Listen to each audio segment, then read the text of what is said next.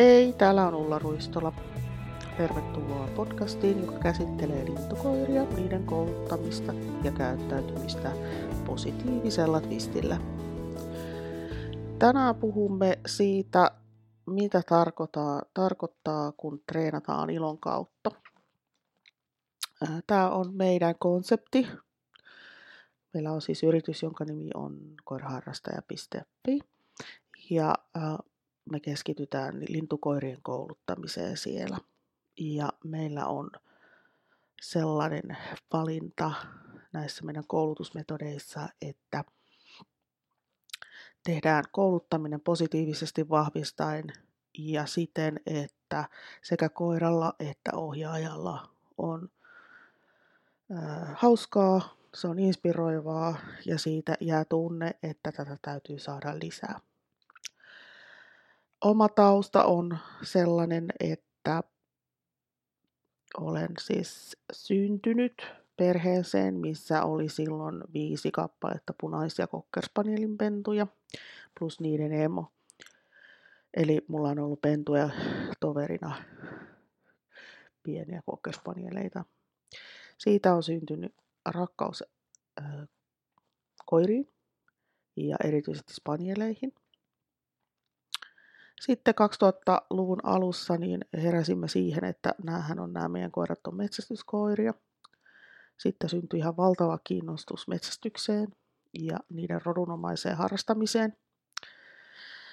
Ja sitten sen jälkeen syntyi halu ja himosi kouluttaa niitä koiria. Ja nyt on tässä kohta 20 vuotta kouluteltu ja koitettu oppi, oppia sitä, kuinka niitä pitäisi kouluttaa ja mikä on oikein ja mikä on väärin. Olen tämmöinen crossover-kouluttaja, eli äh, crossover on englantia se tarkoittaa siis semmoinen sitä, että on vaihdettu suuntaa. Ja äh, itse olen siis opetellut perinteisillä menetelmillä koiria kouluttamaan ja ja, ja se, sehän sisälsi siis sitä, että jos koira, koira veti taluttimesta, niin sitä nyittiin siitä ja pyrittiin sitä kautta, kautta saamaan kulkemaan näti, nätimmin taluttimessa. Tai sitten kun koira teki virheen, niin sit sitä rankaistiin esimerkiksi vaikka huutamalla tai menemällä sen luokse ja tarttumalla siihen käsiksi. Ja tota, uh, uskoin, että näin että niitä koulutetaan, koska uh, niin mulle kerrottiin. Ja uh, tämä koulutushan meni sitten niin, että etsin virheitä, jotta pääsin rankasemaan niistä, mistä seurasi tietysti se, että sekä mulla että koiralla oli paha mieli mistä seurasi se, että koiran kouluttaminen ei ollut yhtään mukavaa. Eli tavallaan se tunnetila tuli aika vahvaksi, semmoiseksi negatiiviseksi ikäväksi tunnetilaksi, ja mä en, en, en pitänyt siitä itse mitenkään. Ja äh, pohdiskelin silloin jo, että nyt tämä täytyy kyllä voida tehdä jollain toisella tavalla, että mä en niin tykkää tästä että haluan metsästää koirien kanssa, haluan, haluan tota, touhuta niiden kanssa, haluan, haluan kisata niiden kanssa spanieleiden metsästyskokeissa ja näin, mutta joku tässä nyt ha, haraa vastaan, että yksi voimakas mm, oppimiskokemus oli silloin kun olin oma urossa, on nyt kohta 12-vuotias, niin oli nuori koira ja, ja, ja se osasi kyllä sisällä kaiken näköistä istua ihan rauhallisesti ja näin päin pois. Ja heti kun siirryttiin ulos, niin siltä hävisi kun tuhka tuuleen kaikki, mitä se ikinä osasi. Ja sitten, sitten ää, esimerkiksi istuminen oli melkein mahdotonta siellä ulkona. Ja niin kuin kaikki tietää, niin että jos koira ei osaa istua, niin lintukoiran kouluttaminen on kauhean hankalaa. Ja sitten me ajauduttiin tällaiseen kierteeseen, koska mulla oli opetettu, että koira istu, istutetaan sillä lailla, että sitä painetaan takapuolesta maahan. No tämäpä yksilö ei suinkaan suostunut siihen, että istutaan kun takapuolia, takapuolta painetaan. Hänpä jäkitti vastaan ja minä painoin kovempaa ja hän jäkitti vastaan kovempaa. Oltiin tällaisessa negatiivisessa kierteestä, mistä ei sitten syntynyt mitään. Ja tuota, sitten jouduin nielemään ylpeyteni, mennä peilin eteen katsomaan ja, ja tuota, toteamaan, että, että nyt täytyy jotakin muuttaa, että tämä ei ole viisasta, että erityisesti sinä et ole viisas. Ää, olin uskonut sen, että ää, lintukoira ei voi kouluttaa karkilla. Ja tuota, mutta tämänpä koiran pystyi kouluttaa aivan loistavasti karkilla. Kaivoi frolikit esille kaksi viikkoa ja mulla oli erittäin luotettavasti paikallaan istuva koira. Senpä jälkeen, jälkeen rupesin sitten e, e, kouluttelemaan enemmänkin namilla. Ja, ja opin, opin tästä tietysti sitten sen, että, että ei pidä uskoa kaikkea, mitä sanotaan. Ja tällähän koiralle sitten namivoimalla koulutettiin voittajaluokka ykkönen. Ja äh, koska ohjaaja, ohjaaja oli ja on edelleenkin hermoheikko, niin ohjaaja myöskin pilasi monta ykköstä siellä voittajaluokassa koiralta sen takia, että itse oli niin hermoheikko. Ja tuota, mutta että lopputulema tässä oli siis se, että, että mä rupesin enemmän ja enemmän siirtymään sinne palkitsemisen puolelle. En niinkään etsimään virheitä, joista voi rangasta, vaan etsimään ää, oikeita suorituksia, mistä voin olla iloinen ja voin, voin palkita koiraa. Ja sitten huomasin muutama vuosi sen jälkeen, että koirakouluvisiossa alkaa kouluttajakoulutus. Ja päätin silloin, että no niin, nyt mä otan, otan tämän, nämä modernit koulutusmenetelmät hallintaan. Ja ilmoittauduin tähän koulutukseen. Ja se on ollut yksi käänteen tekevä asia elämässäni, aivan loistava investointi. Oikeastaan, joka ulottuu hyvin laajalle myös, myös ulko, ulkopuolelle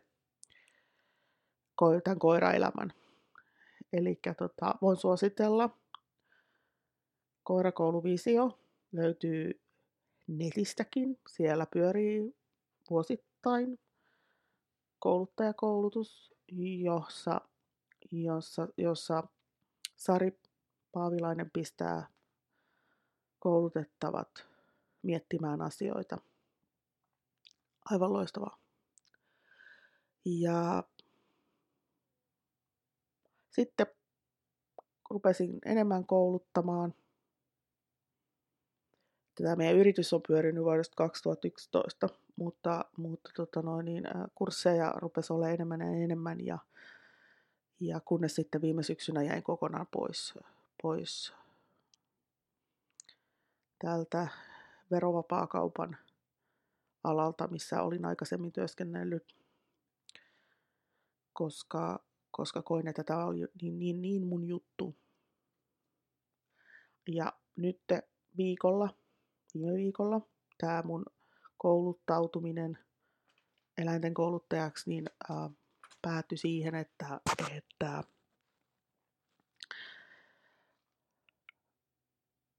sain vihdoinkin paperit myöskin ammattitutkinnosta, eli äh, äh, suoritin eläintenhoitajan ammattitutkinnon eläinten kouluttamisen alalta Luksiassa täällä Uudellamaalla.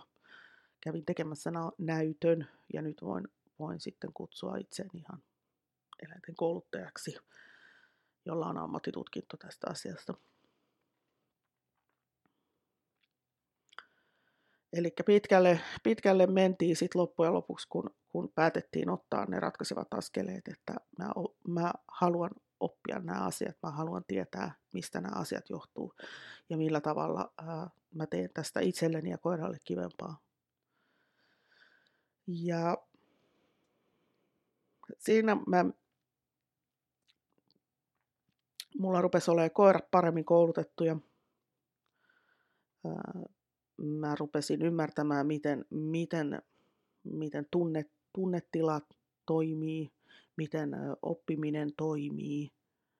Ja sitten mä myöskin pystyin ulkoistamaan itseni tällaisista ajatuksista, kun esimerkiksi, että koira käyttäytyy huonosti tai koira haluaa näyttää meille keskisormea tai, tai näin, koska äh, silloin ymmärsin, että, että niillä ei ole tarvetta tehdä tällaista, vaan niillä on tarve kommunikoida meille, että ne ei ymmärrä, ne ei halua tai sitten, sitten niitä esimerkiksi pelottaa tai, tai niillä on paha mieli.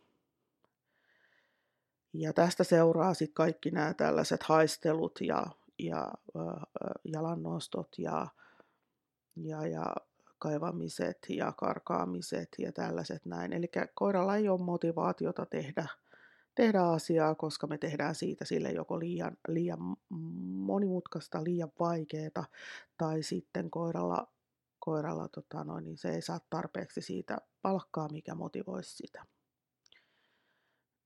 Tämä on ollut tota noin, niin kanssa semmoinen käänteen tekevä, tekevä ajatus siinä, että mi, millä lailla voin, voin niin kuin auttaa sitä koiraa, että se pystyy suoriutumaan niistä tehtävistä, mitä minä teen, niille rakennan. Ja tähän liittyy tunnetila, mikä on siis yksi meidän, meidän toiminnan peruspilari. Eli oppimisen kannalta oikea tunnetila on, on kriittistä sekä ohjaajan että koiran oikea tunnetila. Eli tunnetilan pitää olla motivoitunut, sen pitää olla innostunut, sen pitää haluta lisää. Niin ohjaajan pitää haluta lisää, kun koiran pitää haluta lisää. Tunnetilan pitää olla keskittynyt, vire ei saa olla liian korkea, vire ei saa olla liian matala. Eli meillä täytyisi olla tämmöinen kaikin puolin hedelmällinen se tunnetila. Mitä enemmän ohjaaja tai koira, ja häm, koira hämmentyy, tulee paha mieli, tulee, tulee stressi, niin sitä selkeämmin oppiminen vaikeutuu. Ja sitten kun tulee tarpeeksi paljon paha mieli, niin sitten loppuu koko harrastus. Elikkä, ja tässä on semmoinen, sellainen asia, että kun mennään johonkin koulutukseen, niin, niin ö, sen kouluttajan asenne koirakkoon, koulutettavaan tehtävään ja niihin metodeihin, mitä käytetään, ää, niin on kriittistä. Eli jokainen, joka kouluttelee toisia koirakoita ja toimii valmentajana, niin, niin, niin heidän pitäisi pohtia sitä, että, että millä mielellä nämä ihmiset lähtee pois sieltä koulutuksesta. Onko ne innostuneita? Haluuko ne tulla ensi viikolla tai ensi vuonna uudestaan?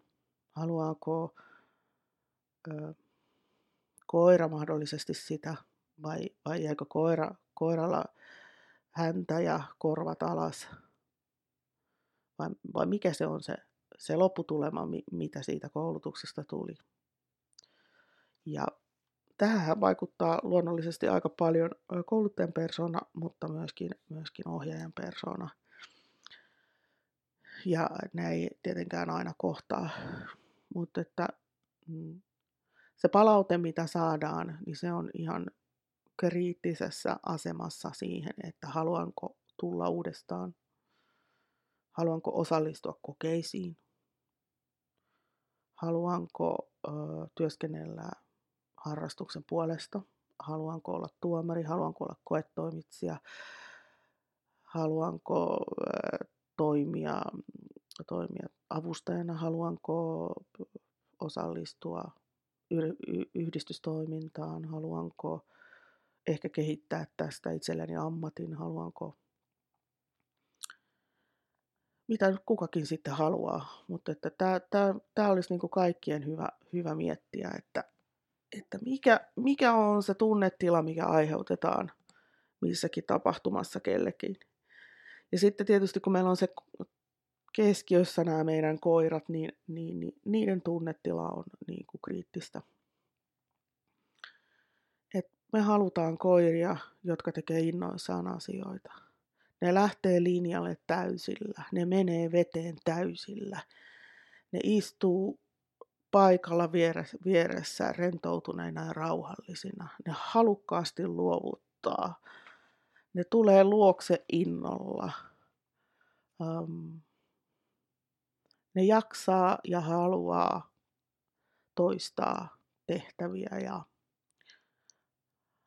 lähtee pois koulutuksesta häntä heiluen ja katse kirkkaana ja korvat, korvat korkealla. Eli tota, tämä on niinku se, mikä on niinku meille, eli mulle ja Heini Lehdolle, joka on kollega, niin äärimmäisen tärkeää ja toivoisin, että se olisi kaikille muillekin. Ja tuota, eli pitää olla siis hauskaa, inspiroivaa ja siitä pitää jäädä tunne, että haluan tehdä lisää näitä, näitä hommia. Ja kun tunnetila on, on yle, yleensäkin harrastukseen nähden hyvä, niin sehän vaikuttaa sitten luonnollisesti siihen koiran ja ohjaajan itsetuntoon. Eli mitä vähemmän koirakko kokee hermostusta ja epäonnistumisia koulutuksen yhteydessä, sitä paremmin niillä kasvaa itsetunto ja sitä parempia tuloksia ne saa sekä koulutuksessa että kilpailussa. Ja tästä seuraa siis se, että harjoitteluyhteydessä meidän pitäisi rakentaa ne harjoitukset niin, että, että on mahdollisuus onnistua ja me, te, me onnistutaan. Meidän mm, ihmisten semmoinen helmasynti on oikeastaan se, että me mennään aina ihan etukenossa kaikissa, kaikissa harrastuksissa ja meiltä jää varmistamatta se, että se koira osaa nämä asiat, mitä, mitä tuota, on tarkoitus. Ja sitten me tullaan tilanteeseen, mennään johonkin ryhmätreeniin vaikka, ja sitten me huomataan, että se koira osakkaa. Eikä halua, ja sitten silloin häntä alhaalla ja korvat ihan, ihan tota noin niin, alhaalla ja silmät on, on pälyilee ja näin päin pois, niin, niin, niin ja tiedetään, että hupsista, että nyt, nyt ei olekaan valmennettu ihan oikein tätä hommaa. Että ja äh, siksi, siksi tuota, pitäisikin opetella, opetella lukemaan sitä koiraa ja sen koiran tunnetilaa ja sen koiran, koiran niin motivaatiota niihin asioihin, mitä me tehdään. Tämä liittyy erityisesti myöskin niihin peruskäytöksiin, mitä meidän, pitää, meidän koirien pitäisi osata. Eli ne peruskäytöksen tunnetilojen pitää olla hyviä. Että jos se koira ei halua istua paikoillaan, niin meidän täytyy opettaa se haluamaan istua paikoillaan. Että, koska uh, ilman paikoillaan oloa, hyvää kunnollista paikallaan oloa, missä on kestoa, niin ei voi kerta kaikkiaan niin kuin edistyä koulutuksessa. Että tuota, tämän on itsekin huomannut ja, ja varmasti moni muukin on huomannut, että, että ongelmat on yleensä siellä peruskäytöksissä ja siinä, että niitä ei ole opetettu sille koiralle riittävän hyvin eikä riittävän mieleiseksi. Ja tuota,